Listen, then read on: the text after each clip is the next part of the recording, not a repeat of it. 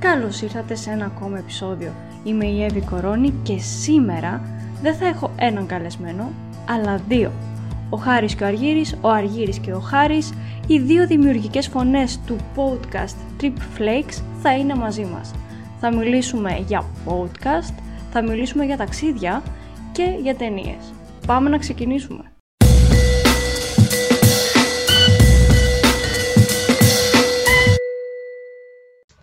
Μας έκανε στο Spotify, Εύη. Θα, θα, πεθ- Ναι. θα πεθάνουμε στην αγωνία, να ξέρεις. Καλησπέρα παιδιά, καλώς ήρθατε. Χαίρομαι πάρα πολύ που είστε... Βασικά είναι η πρώτη εκπομπή που έχω δύο ταυτόχρονα καλε- καλεσμένους και χαίρομαι πάρα πολύ γι' αυτό. Χειροκρότημα. Χειροκροτάει μόνος του Αργύρης. Είναι ήδη τα ωραία. Φαντάσου ότι τώρα όλοι online χειροκροτάνε. Όλοι. Κοίτα, τώρα έχεις το προνόμιο λόγω της ε, καραντίνας που είμαστε και μπορείς να κάνεις και δύο και τρία και τέσσερα. Μμμ, μμμ. Βάζω ιδέες, να ξέρεις. Ε, Έτσι, έτσι θα, θα πάει από εδώ και πέρα, οπότε μια χαρά, γιατί όχι.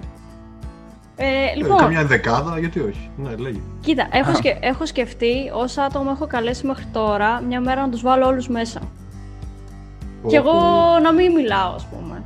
Κοίτα, μέχρι στιγμής Ε, ε. έχω, έχω κάπου στα 12 άτομα καλεσμένους. Να τους βάλω μια μέρα όλους μέσα.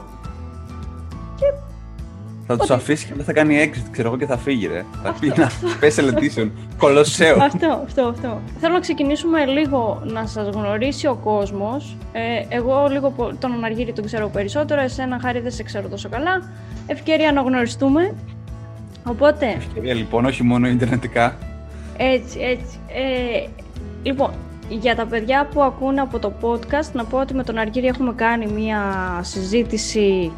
Είχα την ε, αποκλειστική συνέντευξη από τον Αργύρη ε, πριν πόσο καιρό. Νομίζω ήταν πάνω στην προηγούμενη Απρίλιο καραντίνα. ήταν. Ήταν στην προηγούμενη Ναι, καραντίνα. προηγούμενη καραντίνα. Από καραντίνα σε καραντίνα, έτσι, ναι. Στην επόμενη καραντίνα θα έχεις κι άλλο ένα άτομο να Αυτό. γίνουμε τρει τώρα. Έτσι. Τριάδα μετά θα έρθει, ναι. Έτσι, Τριάντα. έτσι, έτσι.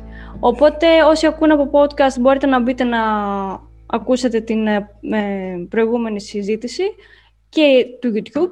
Οπότε θα ήθελα λίγο να μιλήσουμε πρώτα με τον Χάρη, να μας πει ο Χάρης κάποια πράγματα για εκείνον, για τη ζωή του, ποιος είναι ο Χάρης, Πώς έχει φτάσει μέχρι αυτό το σημείο, εδώ. Το έργο σου. Αυτό. οδεύεις, τι Ποιοι, προμηνείς. ποιοι είναι οι στόχοι σου σε αυτήν τη ζωή; Εγώ είμαι ο Χάρης. Μμμ. Ε, είμαι η, ας το πούμε, η δεύτερη φωνή του podcast, τον Trip Flex τέλος πάντων. Μμμ. Όταν είχατε μιλήσει κανονικά με τον Αργύρη. Ασχολούμαι με την ε, συγγραφή. Είμαι copywriter σε μια Μμμ. εταιρεία αυτόν τον τελευταίο καιρό. Ασχέτως που οι σπουδές μου δεν περιείχαν κάτι με εταιρείες, βιομηχανία και marketing, είχα ασχοληθεί με την αρχαιολογία. Δούλευα για δύο χρόνια ως οστεοανθρωπολόγος στην εξωτική Φλόρινα Μμμ. Μμμ. και μου άρεσαν τα ταξίδια. Εξού και αυτή δηλαδή ασχολούμαι με το blogging, έχω ένα δικό μου travel blog, το Greg on Trek, έχουμε το podcast. Αυτά συνοπτικά τώρα θα παρουσιάσω στα γρήγορα. Θα- Περιμένω να δω τι ερωτήσεις θα μας κάνεις για να Ναι, παίξω ναι, πιο πολύ ναι. έτσι.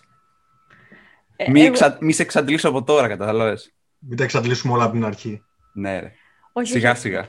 Απλώς θέλω πρώτα λίγο να δώσω την ευκαιρία στο Χάρη, γιατί ο κόσμος σε σένα, Αργύρη, λίγος σε έχει ακούσει. Έχει, ακου- έχει Σε ακούσει βαρέθηκαν, κάποια σε πράγματα. βαρέθηκαν. Έχει ακούσει κάποια πράγματα για... Πάλι τα ίδια λέμε, ναι. Έχει ακούσει κάποια πράγματα για σένα, οπότε είναι ευκαιρία λίγο να, να ακουστεί και ο Χάρης. Ποιο ποιος είναι ο, αυ- ο, ο περισσότερο, ας πούμε, επικοινωνιακός από τους δυο σας; Ε, γελάει ο άλλος από κάτω. Τώρα ποιος και Εγώ να θα έλεγα απαντήσει. Αργύρης. Εγώ θα έλεγα Αργύρης. Εγώ πιο πολύ συνήθως φιλτράρω τι θα πούμε, τι θα στείλουμε, πώς θα επικοινωνήσουμε αυτό που θέλουμε. Ο Αργύρης μπορεί να πει ε, «Α, κάνουμε αυτό».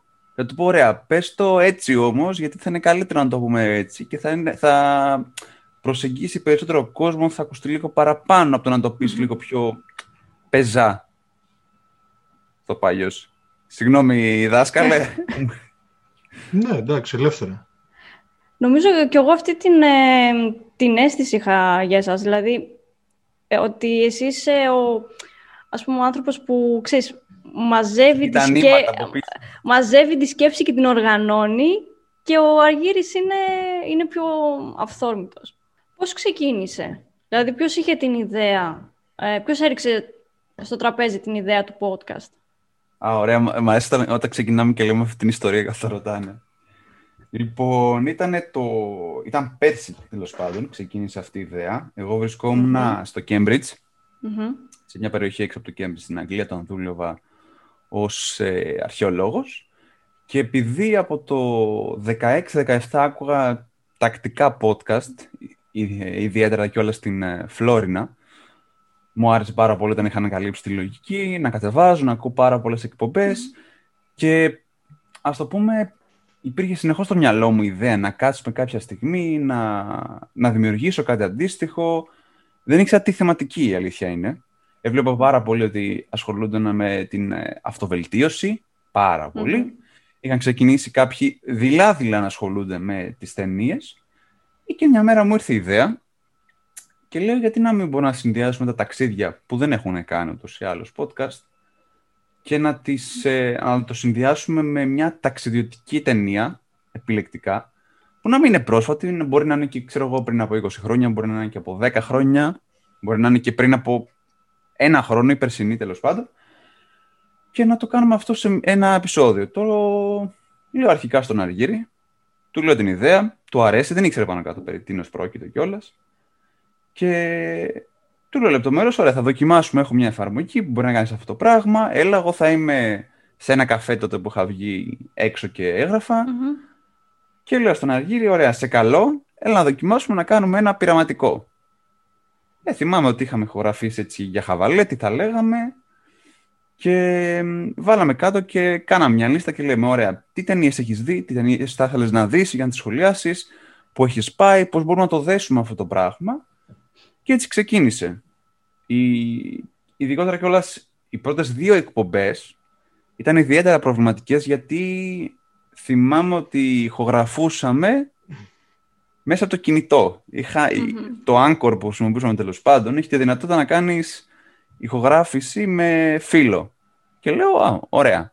Δεν μου ήρθε στο μυαλό να κάνω, ξέρω εγώ, μέσα από Zoom, Skype ή κάτι αντίστοιχο. Ούτως ή άλλως δεν είχαμε μικρόφωνα τότε.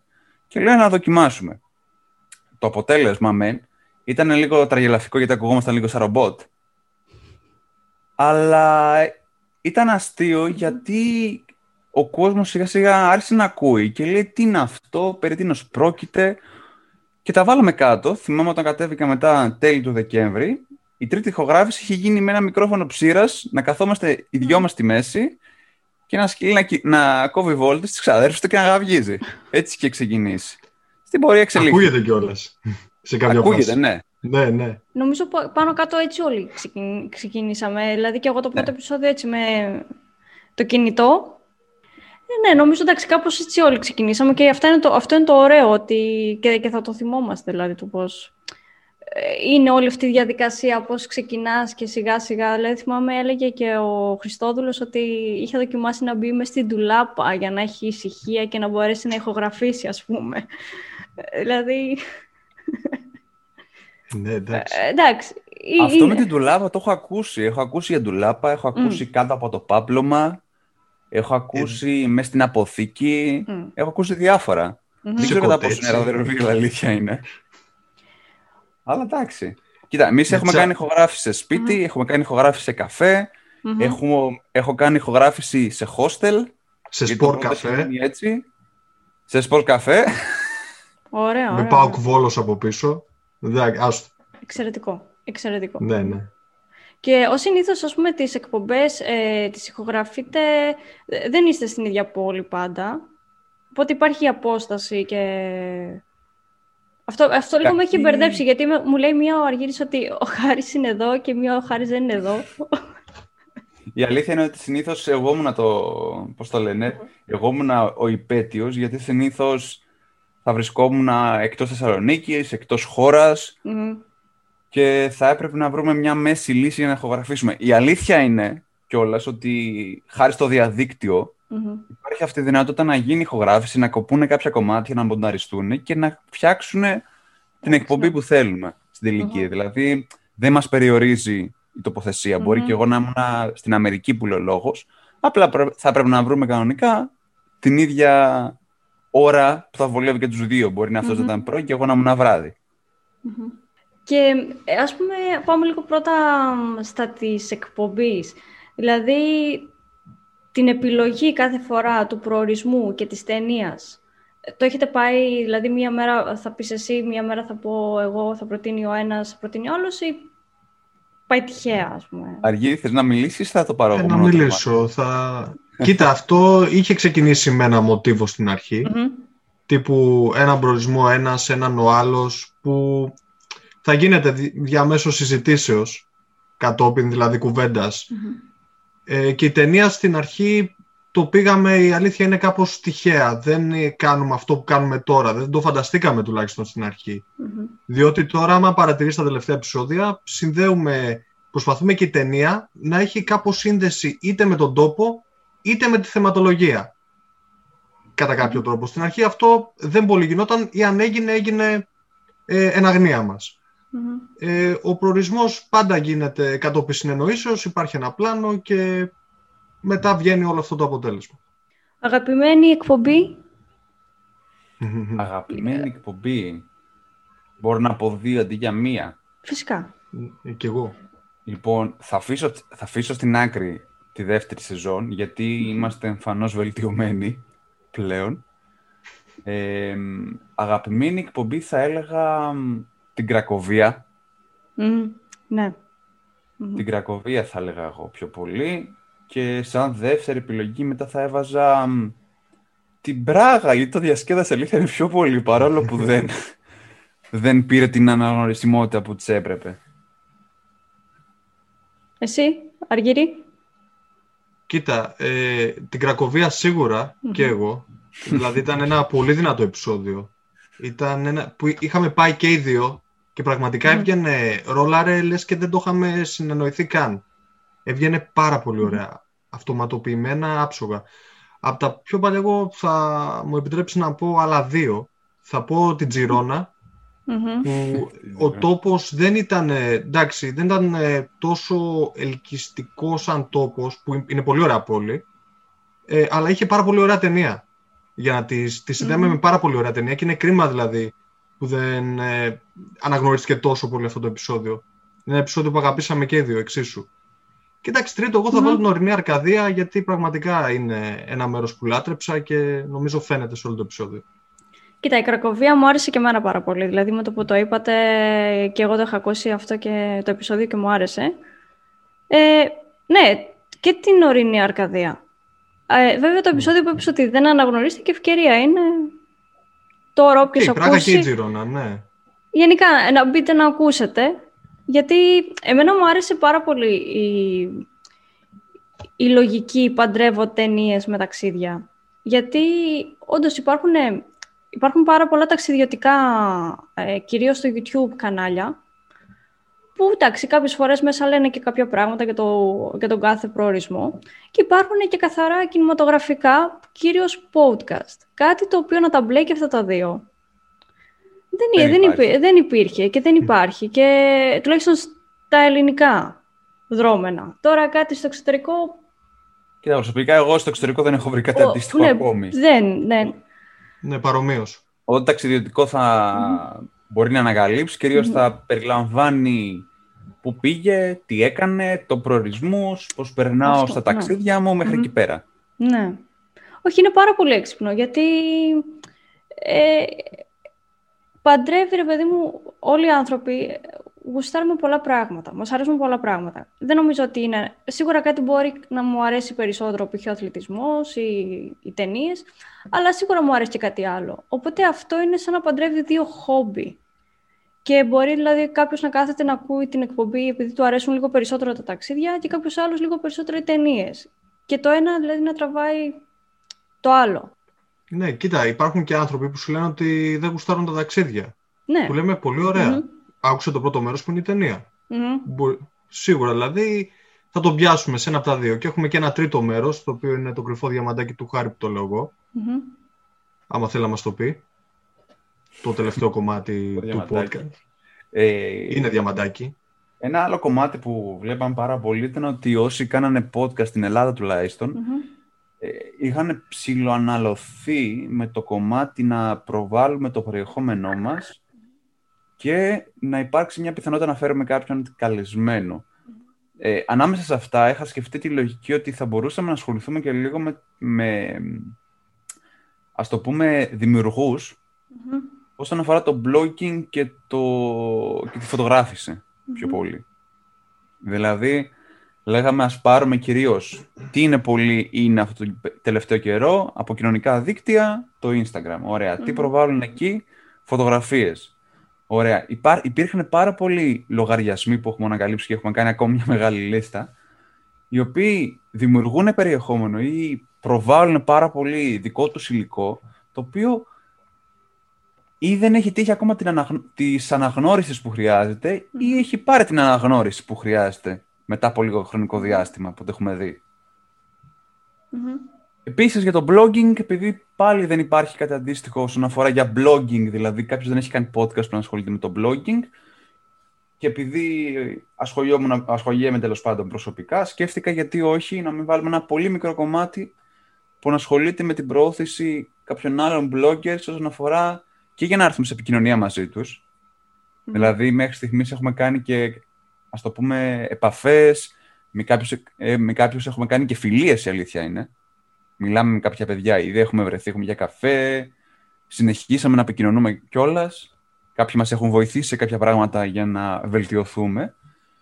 Και ας το πούμε ήταν και η αφορμή έμεσα για να συνεχίσουμε αυτό το ταξίδι που ξεκινήσαμε πέρσι τον ε, Νοέμβριο, τέλη Νοεμβρίου, mm-hmm. αρχές Δεκέμβρη ξεκίνησε αυτό το ταξίδι, γιατί και μας δώσανε, ας το πούμε, κάποια εργαλεία και μας ε, υποδείξανε ποια είναι τα θετικά, ποια είναι τα αρνητικά, ποια πρέπει να βελτιώσετε και επίσης η παρέα τους, η οποία, αν μη τι άλλο, για να συνεχίζουμε να επικοινωνούμε μαζί τους, ήταν ιδιαίτερη.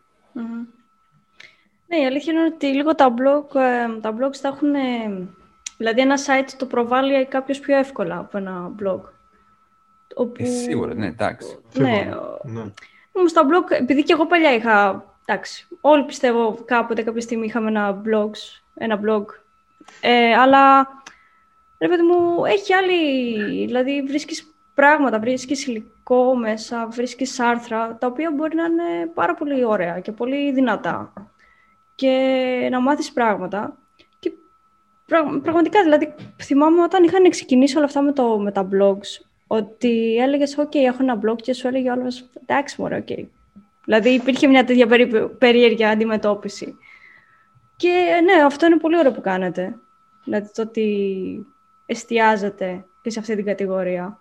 Κάποιος θα μπορούσε να πει κιόλας ότι είναι μια κατηγορία λίγο ξέμπαρκη mm. συγκριτικά με τα λαδί, γιατί έχουν ένα mm-hmm. κοινό χαρακτηριστικό το ταξίδι. Mm-hmm. Τώρα, εμείς το δίνουμε λίγο παραπάνω στους άλλους να καταλάβουν ότι αυτό το κομμάτι, αυτό το εξάλεπτο, οχτάλεπτο συνήθως που παίρνει για να ηχογραφήσουμε, έχει να κάνει ότι εμείς θέλουμε να μεταδώσουμε mm-hmm. και να προβάλλουμε αυτούς τους λογαριασμούς, αυτά τα blogs τέλος πάντων, έτσι ώστε να ταξιδέψουν, μεταφορικά πάντα, σε περισσότερο κόσμο. Mm. Και έτσι τα δένουμε και τα τρία μαζί. Mm-hmm. Το είχα πει και την προηγούμενη φορά κιόλας ότι στόχος του Deep Flakes είναι η αναζήτηση. είτε με τη μορφή ταξιδιού είτε με αυτού του τελευταίου μέρους, αναζητάμε κάποιες αξιόλογες δουλειές, κατά την άποψή μας, και αυτό το δείχνουμε προς τα έξω. Κάποιοι το αναγνωρίζουν, κάποιοι μπορεί να διαφορήσουν. Πάντως, εμείς το δείχνουμε και χαιρόμαστε πολύ γι' αυτό, γιατί πραγματικά είναι πολύ αξιόλογες δουλειές όλες που έχουμε αναφέρει. Κοίτα, πάντως, ε, πάμε λίγο ξανά στα της γνωριμίας, επειδή δεν νιώθω άνετα τώρα, εντάξει, να αφήσουμε τελείως τον Αργύρι εκτός. Ε, να πες, πω πες μας και εσύ κάποια πράγματα για σένα, ναι, ναι, ναι. Νομίζω, εντάξει, αρκετά σε τιμωρήσαμε. Εντάξει, ναι. Έχω κάτι κάτι από πίσω να τα βάλω, δεν ξέρω. λοιπόν, ε, εγώ είμαι επαγγέλωμαι ως ειδικός παιδαγωγός, ε, δάσκαλος για παιδιά με ειδικές ανάγκες. Έχω ασχοληθεί και με την εκπαίδευση ενηλίκων ως μεταπτυχιακός φοιτητής. Θεωρώ ότι είμαι ένας από τους τυχερούς, να το, εντός εισαγωγικών, που εργάζεται στο αντικείμενό του. Και φέτος εντάξει, και μπορώ να κάνω και αυτό με το podcast που πάντα αγαπούσα το ραδιόφωνο, τη δημοσιογραφία, όλα αυτά τα πράγματα. Καταφέρνω να κάνω ένα συνδυασμό, οπότε εντάξει και με την καραντίνα και με, είτε με την καραντίνα είτε χωρίς την καραντίνα μπορώ να το κάνω και είμαι χαρούμενος γι' αυτό.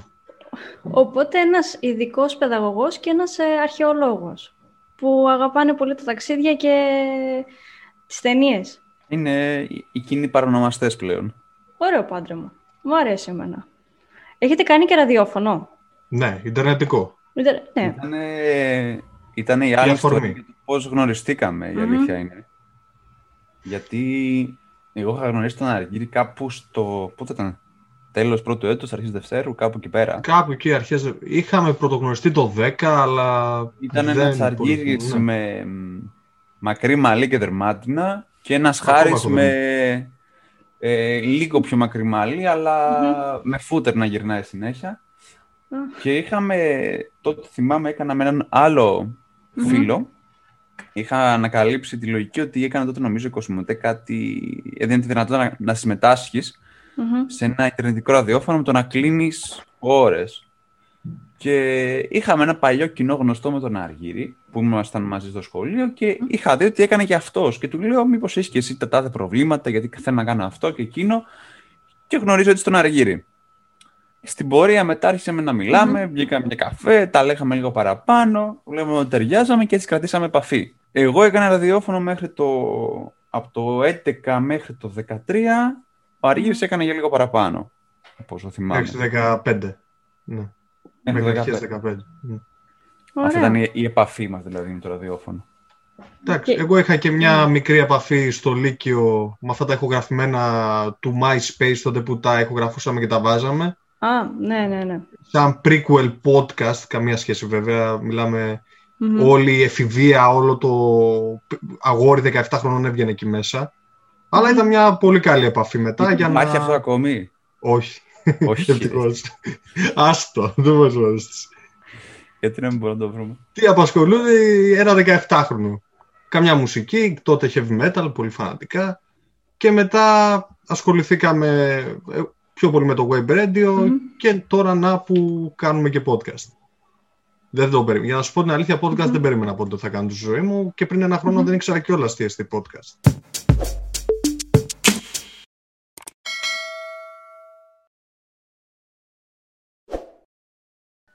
Πάμε τώρα δεύτερη σεζόν, για όλους δεύτερη σεζόν, αλλά θα μείνουμε φυσικά στο Strip Flakes, ε, που μου άρεσε που μπήκατε και στο YouTube. Ε, δεν μου άρεσε τώρα το YouTube σε YouTube, μου άρεσε το ότι σας βλέπουμε κιόλας. Το λέγαμε με τον Αργύρι. Και τουλάχιστον αυτά τα συνεντευξιακά που έχετε ανεβάσει είναι πάρα πολύ ωραία, πολύ ωραία σαν ποιότητα. Και ποιος είχε την ιδέα, πώς σας, πώς, πώς... Γελάει. Είναι σε ποιο να δώσουμε το αυτοκόλλητο, κάπως έτσι ακούγεται.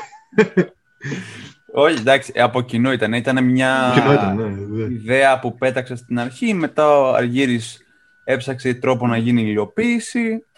Οπότε δηλαδή δεν ήταν κάτι το οποίο ένας από τους δύο ανέλαβε και το δρομολόγησε είναι ότι ένας είπε κάτι, ο άλλος είπε: Α κάνουμε αυτό, μετά συμπλήρωσε και πήγε τουβλάκι, τουβλάκι όλη η κατάσταση. Γιατί λέγαμε πιο ναι. πολυ οι περισσότεροι πάντα έχουν απορίες για το ένα άτομο που, ένα πράγμα που μας, ας το πούμε, μας προβλημάτιζε ήταν όταν βάζαμε τα links, η αλήθεια είναι, μέσα στα, στις περιγραφές και ψάχναν κάποιοι και θέλανε και λέγανε «Α, πού είναι το τάδε blog που αναφέρατε, δεν το βρίσκω σαν link» ενώ το ψάχνω τέλος πάντων, ή ο τάδε που μιλάτε. Για να μην μπουκώνουμε κάθε φορά την περιγραφή με χίλιες δυο συνδέσμους, είπαμε ας βάλουμε και στο YouTube να υπάρχει και κάποιος που, που μπορεί να μην γνωρίζουν, να κομπίνει να τους βολεύει λίγο mm. περισσότερο. Και θέλω να βλέπουν και λίγο αντιδράσεις δικές μας, του καλεσμένου, που αν μη τι άλλο αλήθεια είναι, η εικόνα πάντα δίνει κάτι παραπάνω. Τώρα άμα θες να ακούσεις κάτι, συνήθως μπορεί να το χρησιμοποιήσεις άμα ταξιδεύεις, να ακούσεις για ταξίδια είναι λίγο ηρωνία, αλήθεια είναι. Όταν βγαίνει για τρέξιμο, θα το ασχολείσαι με κάτι άλλο τέλος πάντων. Και δεν θες να βλέπεις, δεν θες να απασχολήσει με εικόνα. Πάντως υπήρχαν σχόλια και στην καραντίνα από ακροατές ότι θα μου άρεσε να το έβλεπα σε εικόνα. Απλά λέγαμε ότι με μια συνέντευξη είναι πιο εφικτό και πιο ας πούμε βατό να γίνει, πιο ρεαλιστικό. Γιατί εντάξει τώρα να έχουμε κάμερα και να μιλάμε εμείς οι δύο μεταξύ μας και δεν είναι και πιο, τόσο χρηστικό, δεν είναι και τόσο βολικό. Καλύτερα να το κάναμε πιο ωραία, πιο επαγγελματικά εντός εισαγωγικών, παρά να κάναμε μια μπακαλίστικη δουλίτσα. Θεωρούμε ότι έχει γίνει μια πολύ καλή δουλειά και εντάξει, υπάρχουν περιθώρια βελτίωσης. Μα, μα όταν το συζητούσαμε, θυμάμαι στην προηγούμενη καραντίνα, το είχα πει και εγώ ότι αχ, θα ήθελα λίγο ρε παιδί μου να σας βλέπω κιόλας, ξέρεις έτσι πώς ε, σχολιάζετε και πώς ε, μιλάτε. Είναι ωραίο.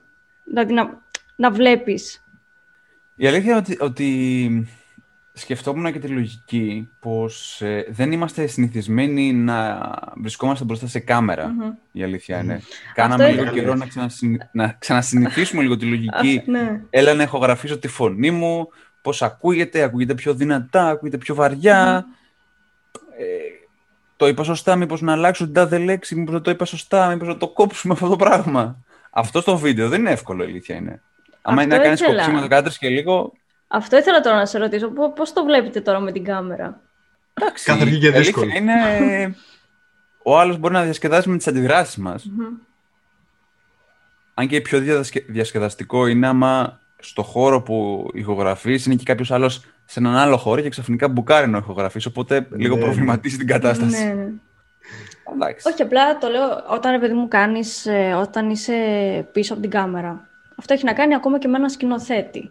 Υπάρχουν κάποιοι που ε, δεν εμφανίζονται σχεδόν καθόλου. Δηλαδή, τρομάζεις να βρεις έστω μια γραπτή συνέντευξή τους να μάθεις πέντε πράγματα για ένα σκηνοθέτη.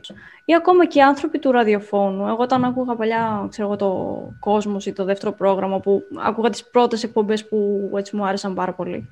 Ε, έψαχνα πολλές φορές να βρω για ραδιοφωνικούς παραγωγούς μια φωτογραφία και πολλές φορές δεν έβρισκα κιόλας. Οπότε ένας άνθρωπος που είναι, έχει μάθει ας πούμε στο podcast ή στο ραδιόφωνο με ένα μικρόφωνο, όταν μετά βγαίνει στην κάμερα, αυτό καμιά φορά λίγο ξέρεις, μπορεί να δημιουργήσει μια μηχανία. Γι' αυτό σας ρωτάω πώς το βλέπετε εσείς τώρα. Κοίτα, άλλο να είσαι πίσω από το μικρόφωνο και να μην φαίνεσαι και άλλο τώρα να καλείσαι να έχεις και τη φάτσα σου, το ύφος σου, τις αντιδράσεις σου, όλα αυτά αποθανατίζονται είναι κάτι τελείως Και, λέγεται, και αυτό λέγεται και vidcast μετά. Πάει και στη μορφη του vidcast, δεν πάει μόνο στο podcast. Ναι, η αλήθεια είναι ότι καταγράφει μέσω βίντεο. Αν μη τι άλλο όμως, άμα δεν καταγράφει σε βίντεο, πώς θα έβλεπες το λευκό πύργο πίσω από τον ε, Αργύρι; ε, βέβαια, έτσι. Και τώρα με την καραντίνα που δεν μπορείτε να κάνετε ταξίδια, οπότε αναγκαστικά βλέπετε ταινίες και σειρές, Πώς Τι σημαίνει το... ότι μέχρι... Πώς ότι το μέχρι να ταξιδεύουμε από τον Νοέμβριο μόνο. Πώς το βιώνεις; Όχι, εντάξει. Κοίτα, έχουμε μαζέψει ε, αναμνήσεις, φωτογραφίες, βίντεο από mm-hmm. πάνω δεκαετία ο καθένας.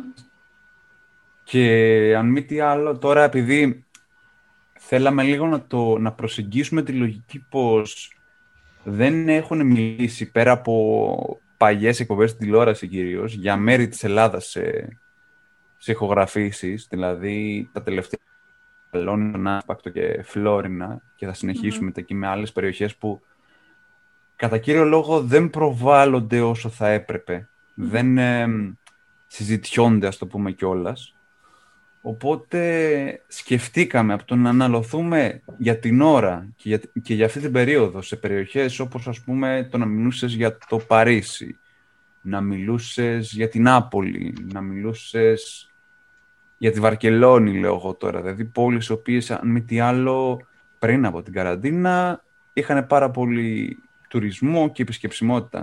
Γιατί να μην μιλήσεις λίγο για περιοχές όπως η Ναύπακτος που προσωπικά και από τις φωτογραφίες, εγώ έχω περάσει μόνο, δυστυχώς δεν έχω μείνει όπως ο Αργίνος για περισσότερη ώρα, φαίνεται πανέμορφη. Mm-hmm. Και πολλοί κόσμος από το βορρά κυρίως δεν έχει επισκεφτεί αυτή την περιοχή. Όπως και τη Φλόρινα, mm-hmm. που αρκετοί νότιοι πάλι δεν την έχουν επισκεφτεί και φέτος την επισκέφτηκαν λόγω της καραντίνας και του περιορισμού μέσα στην Ελλάδα. Πολλοί πήγανε πάνω στις πρέσπες λόγω αυτού. Mm-hmm. Οπότε Πίστεψέ με, έχουμε πάρα πολλά πράγματα ακόμα να μιλήσουμε. Κάθε φορά πρέπει να επιλέγουμε. Αυτή είναι η αλήθεια. Κοίτα, Ε, είναι και ε, το θέμα πλάνου. Δηλαδή, ο- είναι, έχουμε και τα σχέδια Β μας και δηλαδή άμα γίνει αυτό, γιατί ζούμε σε περίεργες εποχές, οπότε προσαρμοζόμαστε. Μμμ. Και νομίζω ότι αυτό με τις περιοχές της Ελλάδας είναι το τέλειο. Αυτή τη στιγμή είναι η ευκαιρία. Και να τα πούμε και να αναδειχθούν παράλληλα. Ναι, η αλήθεια είναι ότι το δικό σας το podcast είναι λίγο σαν να έχεις ένα ημερολόγιο και ξαφνικά, κάθε, βασικά και κάθε μέρα ας πούμε, ανοίγεις το ημερολόγιο και βλέπεις φωτογραφίες και θυμάσαι πράγματα. Δηλαδή δεν είναι ενώ ένα ταξιδιωτικό π.χ. επειδή χθες ας πούμε μιλούσαμε με τον Ευτύχη, είχε live στο YouTube, το Πλέτσα και έλεγε ότι ρε παιδί μου τώρα είμαστε πραγματικά εγκλωβισμένοι και έχουμε ευτυχώς ένα backup. Αλλά ο άνθρωπος δουλεύει με το τώρα. Δηλαδή, πάει, κάνει, μοντάρει, δείχνει στην τηλεόραση. Ε, εσείς, αυτό που μου αρέσει είναι σαν να έχει, ας πούμε, ένας ένα τετράδιο με ταινίες που έχει δει και του αρέσουν ή δεν του αρέσουν και ο άλλος ένα τετράδιο με σημειώσεις από ταξίδια που έχει κάνει και αρχίζει τώρα ένα flashback και λέει ο καθένας τις προσωπικές του εμπειρίες. Αυτός είναι και ο σκοπός άλλωστε. Μμμ. Δεν ήταν δηλαδή να πάρουμε το Wikipedia, να στο διαβάσουμε απ' έξω. Σκοπός είναι να το συνδυάσουμε με προσωπικές εμπειρίες, κάποια πράγματα που ίσως δεν ξέρεις ή σου έχουν διαφύγει επισκέπτοντας τον τόπο αυτόν και όλα αυτά να τα παντρέψουμε και να καταφέρουμε να σε πείσουμε ότι ξέρεις τι, αξίζει να πας. Μμμ. Και ειδικά τώρα που έχεις πιο περιορισμένες επιλογές, μην την, ε, μην την υποτιμάς. Αξιοποίησέ την. Σου δίνουν μια ιδέα. Το αν θα περάσει εσύ την πόρτα είναι δικό σου θέμα. Του ακροατή, όχι δικό σου εσένα. Και μ, τώρα λίγο να μπούμε στα πιο έτσι, κινηματογραφικά. Να μιλήσουμε για Ναι. ταινίες, για σειρές. Οπότε έχετε χρόνο τώρα για ταινίες και για σειρές και για να ακούσετε πράγματα; Η εβδομάδα έχει 7 μέρες. Αν μη τι άλλο, ευτυχώς δεν δουλεύουμε Δευτέρα με Κυριακή, δουλεύουμε Δευτέρα με Παρασκευή. Μμμ. Όταν σημαίνει το καμπανάκι ε, Παρασκευή ότι λήξαμε, έχεις βράδυ, Σάββατο, Κυριακή. Υπάρχουν φορές βέβαια που μπορεί να μας βολεύει και όλο στο δικό μας πρόγραμμα και να πούμε «Α, την Τρίτη μπορώ εγώ να δω την τάδε ταινία». Μμμ. Ή μπορεί να πέσουμε σε μια ταινία στην οποία να την έχει δει ο ένας, να την μην την έχει δει ο άλλος. Μμμ. Τώρα, φυσικά δεν ε, υπ- υπήρχαν και αρκετές περιπτώσεις, στι οποίες και οι δύο πρέπει να δούμε μια συγκεκριμένη ταινία, την οποία την επιλέξαμε από κοινού. Είπαμε, αν μη τι άλλο, αυτή κολλάει με την τοποθεσία που θα μιλήσουμε. Να δούμε αν αξίζει. Υπήρχε περίπτωση, ας πούμε, που αργύρισε για την ταινία, Μμμ. που του είχα προτείνει εγώ, αλλά δεν είχα προλάβει στην αρχή να τη δω, γιατί κολούσε. Απογοητεύτηκε υπερβολικά. Ω, ω, θυμήθηκα ποια λες. Σιγά σιγά τα θυμάται. Απογοητεύτηκε και θυμάμαι ότι μου έστελνε μηνύματα μία η ώρα το βράδυ τότε. Την εί- είχε καθίσει να τη δει 10 η ώρα και μετά μου έστελνε και η αλήθεια είναι ότι μου κατέβαζε κάποια καντήλια. Δεν το Αλλά- περίμενα τόσο καλή. Φύλαξε. Ποια, ποια ταινία, ποια ταινία ήταν; Θυμάσαι; Το Loneliest Mountain με τον Γκάιλ Γκαρσία Μπερνάλ. Ναι, ήταν- Απογοήτευση. Α, είναι δεν Η το μουσα ακούω. του podcast. Πραγματικά ο Γκαέλ ήταν. Ναι. Είναι η μουσα μας. Αυτός και ο Μμμ. Γκαέλ Βέγκος. και ο Βέγκος. Δύο έχουμε. Ναι.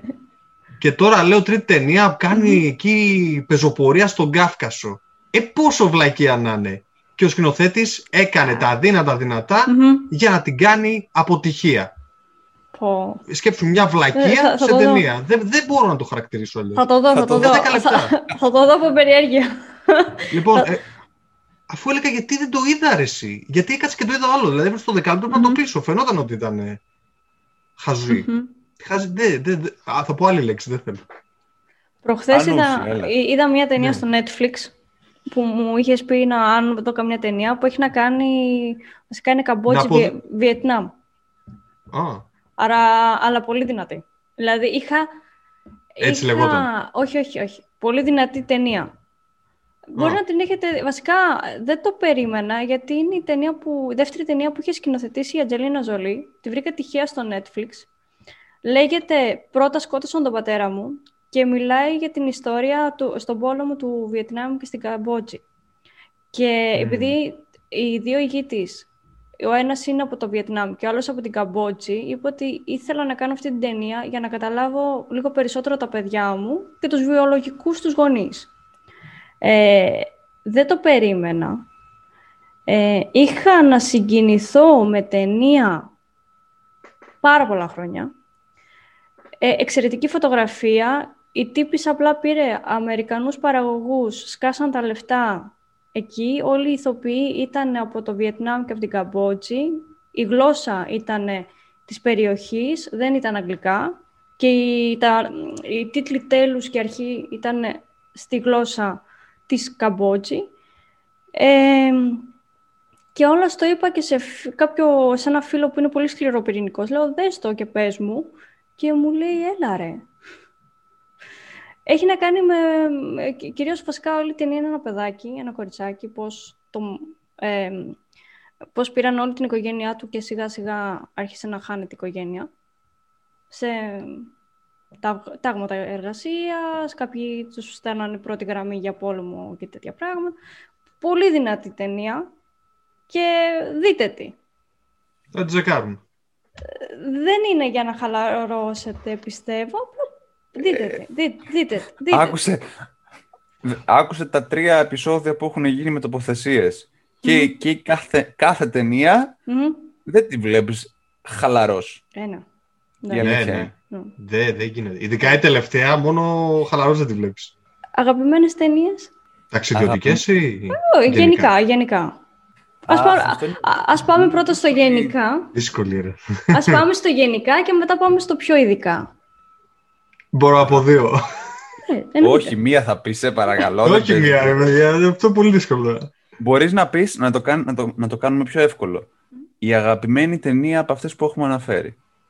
Α, αυτό καλό. Ναι, ναι, καλό. Ναι, ναι, ναι, Να σε δω πόσο πιο εύκολο θα είναι αυτό. Ε, δεν είναι, και αυτό δύσκολο είναι, γιατί όλες μας αρέσουν. Ξεκινήσω εγώ. Ναι. Εμένα είναι εύκολο, δεν είναι, δεν είναι δύσκολο, εγώ μπορώ να το πω. Εντάξει, εγώ το Motorcycle Diaries θα πω, γιατί είναι γενικά mm-hmm. τις αγαπημένες μου ταινίες. Mm-hmm. Χωρίς να δικό τις άλλες, θεωρώ ότι είναι basic, είναι top, παίζουν φοβεροί ηθοποιοί. Δηλαδή, όλη η ταινία είναι πραγματικά υπέροχη. Με φωτογραφίες, με ταξίδι, με αληθινά γεγονότα. Είναι ένα κράμα κουλτούρας, ε, ιστορίας και και φωτογραφίας και ωραίας Και πλοκής, φυσικά. Εγώ θα πω το Before Sunrise, αναγκαστικά. Ε, ναι. Ήτανε, όταν είχαμε κάνει το επεισόδιο και είχε αναφερθεί αυτή η ταινία, θυμάμαι ότι την πρότεινα στον Αργύρι και του, και του είχα πει συγκεκριμένα. Είναι μια ταινία ταξιδιωτική του 95 που είναι μόνο συζήτηση. Συζήτηση στα δρομάκια της Βιέννης. Θα μου πεις ειλικρινά άμα σ' άρεσε. Η αλήθεια είναι ότι αυτή η ταινία είναι κομμάτι μιας τριλογίας, άμα δεν την έχεις δει. Ο Αργύρης κάθισε και είδε και τις τρεις. Ήτανε φανταστικές. Φανταστικές και οι τρεις ταινίες και γενικά αυτό ο σκηνοθέτης έχει μια τάση σπονδυ, ε, σπονδυλωτών ταινιών ή sequel ε, μοτίβου. Δηλαδή να έχει μια... 10 χρόνια. Ακριβώς, να έχει μια πορεία στον χρόνο. Νομίζω έχει κάνει και το Boyhood. Το έχει κάνει, ναι. Δεν νομίζω, είμαι σίγουρος. Κάνει ο Linklater. Linklater. Ναι, ναι, κάπως έτσι λέγεται. Ωραία. Α, θα τη δω, γιατί εντάξει, τη, του Αργύρι την ταινία την έχω δει. Την είχαμε αναφέρει και στο προηγούμενο podcast που κάναμε. Αλλά ναι, θα τη, θα τη δω, γιατί τώρα είναι η κατάλληλη στιγμή για μένα να μπορέσω να, να δω πράγματα. Πάμε λίγο στο... Είπες, ε, Χάρη, ότι έχεις ένα blog ταξιδιωτικό. Ναι. Να μιλήσουμε λίγο για το blog, να το παρουσιάσουμε στον κόσμο. Τι μπορεί να βρει, τι... Τι, τι μπορεί να βρει. Ναι. Ε, η αλήθεια είναι ότι το συγκεκριμένο blog είχε, είχε αλλάξει, ας το πούμε, ήταν, ήταν ένα αποτέλεσμα πολλαπλής προσωπικότητας, θα το έλεγε γιατί είχα ξεκινήσει να γράφω με δωρεάν domain τότε, την περίοδο του 12, 11-12. Και είχα κάνει focus πιο πολύ σε αγγλικό κείμενο, γιατί πίστευα ότι δεν θα έχω ανταπόκριση στο ελληνικό. Εντάξει, έγραφα από εδώ και από εκεί ελληνικά κείμενα για, για χαβάλε τέλος Και όταν ήμουνα στη Φλόρινα, θυμάμαι ότι επειδή είχε τύχει κιόλας η περίοδος, ο ταξίδευα μήνα παραμήνα, για χύψη λόγους, τέλος πάντων, για δουλειά, για να βρω φίλο, για δι... ψυχαγωγία, διασκέδαση τέλος πάντων. Και λέω, γιατί να μην τα μαζέψω όλα αυτά και να πάρω ένα, να κάνω ένα blog τέλος πάντων, στο οποίο να καταγράφω εμπειρίες μου αρχικά, αλλά να μην είναι το κλασικό τύπου 10 μέρη για να επισκεφθείς το Παρίσι, 5 εστιατόρια για να δεις το τέτοιο. Πιο πολύ θέλω να το κάνω με τη λογική να, να πηγαίνω σε ένα μέρος, να λέω ότι είχα αυτό, αυτό είναι το πρόγραμμά μου, έκανα εκείνο, έκανα το άλλο, ξεχώρισα αυτά τα σημεία και συνήθως έχω ακολουθήσει ένα μοτίβο στο οποίο λέω ότι άμα θέλω να σου αφήσω μια, κάποιες συμβουλές, αυτό, αυτό και αυτό πρόσεξε. Και έχω σημειώσει για τον εαυτό μου τουλάχιστον, μπορείς και εσύ να το δοκιμάσεις, την επόμενη φορά που θα επισκεφθώ αυτό το μέρος, θέλω να δω αυτό, θέλω να κάνω εκείνο, θέλω να κάνω το άλλο. Είναι, ας το πούμε, σαν, όπως είπες και εσύ στην αρχή, σαν ένα προσωπικό σημειωματάριο. Αυτά, τα, αυτά τα άρθρα, τέλος πάντων. Στην πορεία πήρε και λίγο προσωπικό χαρακτήρα, γιατί άρχισα να μπελοφιλοσοφώ, που λέω συνήθως. και επειδή ισορροπούσε μεταξύ, ας το πούμε, ψευδο lifestyle και travel blogging, με προσέγγισε και μια ομάδα και άρχισα σιγά σιγά να γνωρίζω και άλλα παιδιά που ασχολούνται με το travel blogging. Ασχολήθηκα λίγο παραπάνω με το ταξιδιωτικό κομμάτι και συνέχισα, έτσι άρχισα να ενσωματώνω και λίγο το podcast πλέον και έχει πάρει διάφορα, έχει έναν ε, διτό χαρακτήρα. Είναι και για να καταγράφω δικές μου σκέψεις που μπορεί να βοηθήσουν κάποιον άλλον όσον αφορά ταξίδια, περιπλάνηση και πάει λέγοντας, αλλά επίσης και για να δείχνω στον κόσμο τη δουλειά που κάνουμε με το podcast, να μπαίνει και εκεί πέρα και όλος μπορεί να βρει κάθε επεισόδιο, κάθε σύνδεσμο που βάζουμε ή ακόμη να αφήσει σχόλιο, τέτοιο πράγμα θα κάνει. Να πούμε λίγο το όνομα, όποιος θέλει να το βρει, αν και θα βάλω links και εγώ παντού.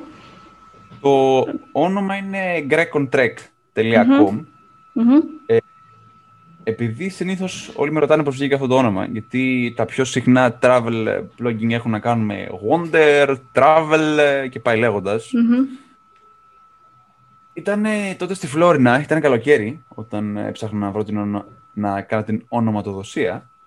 Και σκεφτόμουν ότι δεν ήθελα ένα όνομα το οποίο να είναι τόσο κοινότυπο και να χαθεί, ας το πούμε τέλος πάντων. Οπότε σκεφτόμουν γιατί να μην βρω κάτι το οποίο να μην είναι τόσο συχνό, αλλά να, κάνει, να είναι catchy. Και σκέφτηκα και έλεγα, okay, ποια είναι η ιδιότητά σου, είσαι ένας αρχαιολόγος στην Ελλάδα, πάει λέγοντας. okay. που σου αρέσει η περιπλάνηση. Και άρχισα να ψάχνω και λέω, το Grec έχει να... σημαίνει Έλληνα στα γαλλικά Το Trek σημαίνει περιπλάνηση. Πώς λέμε Star Trek, η περιπλάνηση του διαστηματος Ωραία. Τα βάλα κάτω, είδα ότι βγάζει μια σαν ε, επαναληπτική ομοιοκαταληξία και λέω, εδώ είμαστε και έτσι βγήκε το όνομα. Ωραίο. Ωραίο. Και το Trip Flakes; Mm. Trip Flex αργή να δώσεις τη δικιά σου ερμηνεία. Ήταν πάλι μια ιδέα που είχα, που είχα σκεφτεί. Είχα, mm-hmm. είχα προτείνει τρία ονόματα τότε. Και λέω στον Αργύρι ποιος αρέσει. Θες αυτό, θες εκείνο, θες το άλλο. Και θυμάμαι ότι μέσα σε πέντε λεπτά έχει απαντήσει. Αυτό μου αρέσει περισσότερο. Του λέω γιατί; Και τότε εδώ στη δικιά του ερμηνεία η αλήθεια είναι. Παρόλο που είχα κάτι ναι. άλλο στο μυαλό μου, η οποία είναι καλύτερα στην πιο... ο ίδιος. Trip Flakes, τι σου έρχεται το πρώτο πράγμα στο μυαλό με το, με το που ακούς Trip Flakes, Εύη; Σαν το cornflakes, ας πούμε, εγώ το είχα σκεφτεί, το, ότι έχεις ένα το... μπολ δημητριακά και βάζεις μέσα αξιοθέατα. Κάπως έτσι δηλαδή, ήταν η δικιά μου ερμηνεία. Κοίτα, το flake, ναι, αυτό ε, το είχα σκεφτεί, αλλά λέω τώρα, εντάξει. Πες το βρε, πες το, δεν κακό είναι. Ε, για, για το όνομα, όταν είδα το flex, trip flex, λέω να δεις ο Αργύρης κάτι είναι και τι θέλω να πάει από το cornflakes, κάτι τέτοιο. Ναι. Καταλαβαίνεις τώρα πώς πώς πηγαίνει η λογική κάθε ναι, φορά. ότι ναι, ναι, ναι, πετά, πετάει κάτι ο Αργύρης και του λέω αυτό δεν εννοείται. Θα, θα το ναι. παρουσιάσουμε αλλιώς για να είναι πιο ωραίο. Γιατί η δικιά μου η ερμηνεία mm. κυρίως ήταν ότι πάλι έχει να κάνει με την ακουστικότητα και όλες τις mm. λέξεις. Γιατί ήθελα κάτι το οποίο να δείχνει ότι ξέρεις κάτι, είναι ταξιδιωτικό. Mm. Ή travel, trip, wonder, whatever τέλος πάντων. Και έλεγα, OK, πρέπει επίσης να δείχνει ότι είμαστε δύο άτομα ή θα είναι μια φράση ή θα είναι δύο, για δύο άτομα. Λέω, okay, τι είναι κάτι το οποίο το αφήνει σαν ε, φτερό στον άνεμο έλεγα στον εαυτό μου. Το Feathers δεν μου, δεν μου άρεσε και σκέφτηκα, είχε μια ταινία, νομίζω, πώς λέγονταν, με, μεταξύ με τον, ε, τον πόλεμο μεταξύ ε, των Ιρλανδών με τους ε, Βρετανούς. Μια ταινία που λεγόταν, νομίζω, το «Ο άνεμος χαϊδεύει το κρυθάρι», κάπως έτσι τέλος πάντων. Μια πολύ έτσι λίγο gruesome, λίγο βίαιη ε, ταινία. Και θυμάμαι ότι είχα το τρέιλερ και είχε αυτό με τα σιτηρά που πηγαίνουν πάνω κάτω και τα παρασέρνει ο άνεμος. Και έτσι μου ήρθε η ιδέα. Κοίτα, είναι κάτι που σου μένει πάντως, γιατί ναι. δεν το ξεχνάς εύκολα. Και νομίζω ότι το ναι. πετύχαμε αυτό. Να μην μπορείς να το ξεχάσεις. Και είναι και εύκολο, εύηχο. Και το λογότυπό σας που ηχικά εντάξει, είναι η γη, αλλά ουσιαστικά είναι ένα μπολ με όλο το σύμπαν μέσα. Ε, βασικά ήθελα να σας ρωτήσω, όταν ε, ηχογραφείτε, πριν κόψετε, όταν ηχογραφείτε, πόσο περίπου σας πιάνει η συζήτηση; Γιατί όταν πάμε για συζήτηση, η συζήτηση πάει σε άλλη συζήτηση και άλλη συζήτηση. Κοίτα, Εντάξει, εμάς δεν το θέμα ότι κυρίως έχει να κάνει και με τον προορισμό, Mm. Δηλαδή, ε, μπορεί στο μυαλό μας να έχουμε ένα συγκεκριμένο, συγκεκριμένο κορμό που θα μιλήσουμε, αλλά στην πορεία, επειδή μπορεί να μας βγαίνει βάλε βάλε ιδέες για να ρωτάμε ένας τον άλλον, βάλε και το γεγονός ότι θέλουμε λίγο να πείσουμε τον άλλον λίγο παραπάνω. Λέμε το να κάνουμε 20 λεπτά να περιγράφουμε ένα μέρος, σε 20 λεπτά δεν περιγράφεις τίποτα. Δεν μπορείς να πεις ούτε ιστορικά στοιχεία, ούτε χαρακτηριστικά, ούτε, οδηγίες, ούτε ιστορίες μέσα σε 20 λεπτά. Συνήθως, επειδή έχουμε και το κομμάτι της ταινίας, έχουμε και το τελευταίο, και από το να κάνουμε τύπου 20 λεπτά, που δεν νομίζω ότι αποσκοπεί κάτι να κάνεις 20 λεπτά, είχαμε, είχαμε καταλήξει ότι θα κάνουμε ένα δύο εβδομάδες ένα επεισόδιο, θα είναι ένα 40 λεπτό, 50 λεπτό κατά μέσο όρο, έτσι πως βγαινει έτσι ώστε να καταλήγουμε ότι ξέρεις κάτι, αυτό θα το κόψουμε, αυτό θα το κρατήσουμε. Αλλά κάποιος δεν θα μας ακούει ανά μία εβδομάδα, θα μας ακούει ανά δύο εβδομάδες, μπορεί να μας ακούσει και μετά από ένα μήνα να, να κάνει λίγο να γυρίσει και να πει Αυτό δεν το έχω ακούσει. Να το ακούσει, αλλά να το ακούσει λίγο πιο ευχάριστα. Μπορεί να βγει για περπάτημα, ξέρω εγώ. Mm-hmm. Ένα 20 λεπτό θα σου λέει Να ακούσω το επόμενο. Άλλο ένα 20 λεπτό. Οπότε λέμε θα κάνουμε ένα μεγάλο που να ικανοποιεί με το περιεχόμενο του τόσο εμένα όσο και τον Αργύρι. Mm-hmm. Συμφωνεί μάλλον και ο Αργύρης. Ναι, δεν έχω να προσθέσω κάτι. ναι, με κάλυψε απόλυτα. Η κίνησή του ήταν έτσι, σε κάλυψε.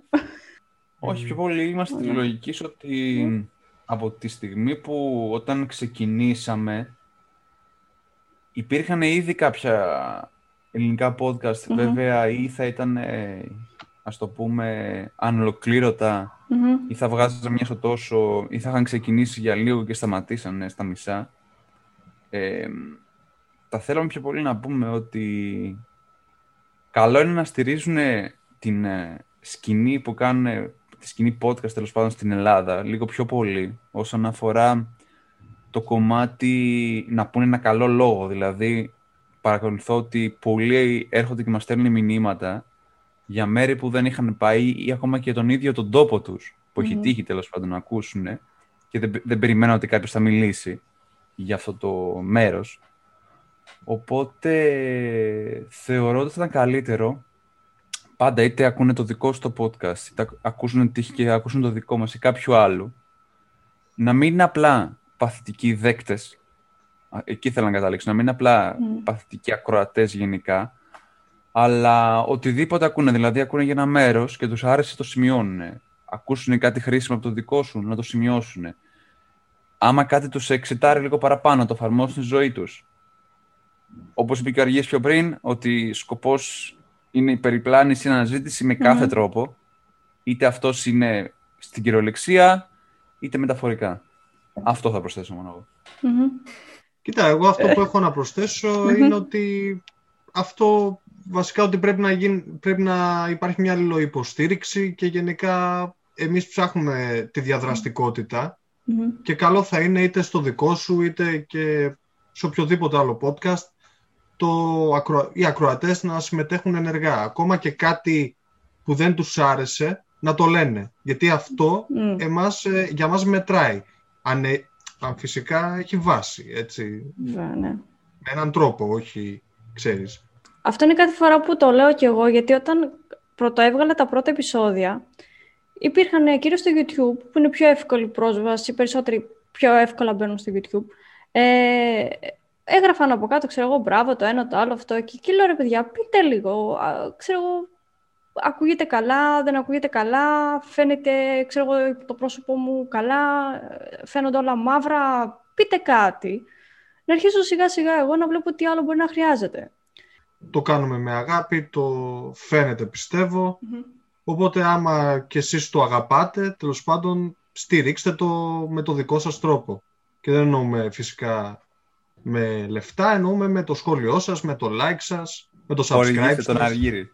Ναι, Καλά, αυτό. και, λε- και λεφτά να δώσουν στο Strip Flex, ε, δεν πειράζει, μην το απορρίπτεις. Ε, εντάξει, Δεν, το, απο- δεν Βέβαια, απορρίπτω τίποτα. Μην το λες ε, έτσι ρε παιδί μου. Α, εγώ, το λέω για το, εγώ το λέω για, τους, ε, ακρο- για το κοινό, ναι, έτσι. ναι, ναι, ναι. Δεν το λέω τώρα για το τι θα γίνει και αυτό. Αυτό είναι ένα άλλο ζήτημα. Μα Δεν μιλάω νομίζω τώρα. εκεί φαίνεται αυ- αυτό που λέγαμε και στο, με το Χριστόδουλο, δηλαδή εκεί φαίνεται ποιος πραγματικά το κάνει επειδή το γουστάρει. Έχει ρε παιδί μου τρέλα με τις ταινίες, με τα ταξίδια ή να, απλά να συζητάει ή με τα games και το κάνει επειδή το γουστάρει. Και ποιος το ξεκινάει με, την, με το μυαλό του στο «Αχ, να βγάλω λεφτά». Αυτοί που το ξεκινάνε ως συνήθως με το «Αχ, θα βγάλω λεφτά» το σταματάνε κιόλας νωρίς. Καλά, τώρα το podcast Περισσότερο. κιόλας. Ναι. Δεν νομίζω ότι θα έβαζε κάποιος λεφτά από το podcast η αλήθεια. Είναι πιο πολύ και να. Θα είναι, είναι ένα καλό Ναι. μέσο προώθησης ενός μηνύματος, θα έλεγα Ναι. κυρίως. Ναι. Στην Αυτό. Ελλάδα τουλάχιστον δύσκολο να βγάλει λεφτά Καλά, ναι, μόνο με εντάξει. podcast. Δεν πάει έτσι. Εμείς το κάνουμε καθαρά για το χαβαλέ, γιατί είναι αυτό που είπα και στην αρχή, ότι όταν συζητούσαμε, ότι έχουμε γνωρίσει περισσότερο κόσμο Μμ. από ό,τι μπορεί να γνωρίσαμε, ξέρω εγώ, μέσα στους, στον προηγούμενο χρόνο τέλος πάντων. Μμ. Πέρσι Ναι. δηλαδή γνωρίσαμε σίγουρα το 1 τρίτο του κόσμου που γνωρίσαμε Μμμ. φέτος. Ε, εγώ, ξέρεις, ε, περιμένω πώς και πώς όταν ανεβάζετε, ε, περιμένω πώς και πώς την εισαγωγή σας. Μου άρεσε πάρα πολύ η εισαγωγή. Δηλαδή, Ναι. είναι το πρώτο πράγμα που περιμένω, η εισαγωγή. Ε, και μετά όλα τα άλλα. Είναι, είναι αυτό που λέμε ότι, που έλεγες πριν, ότι όταν κάναμε τα επεισόδια πάντα λέγαμε τι θα κρατήσουμε, τι θα κόψουμε. Συνήθως από αυ- αυτό που βάζουμε στην αρχή είναι αυτό το οποίο θα, κατά πάσα πιθανότητα θα κοβότανε. Μμ. Πήγαινε για κόψιμο και Ναι. λέμε «Α, κολλάει αυτό εδώ πέρα». Όχι. Βάλ' το.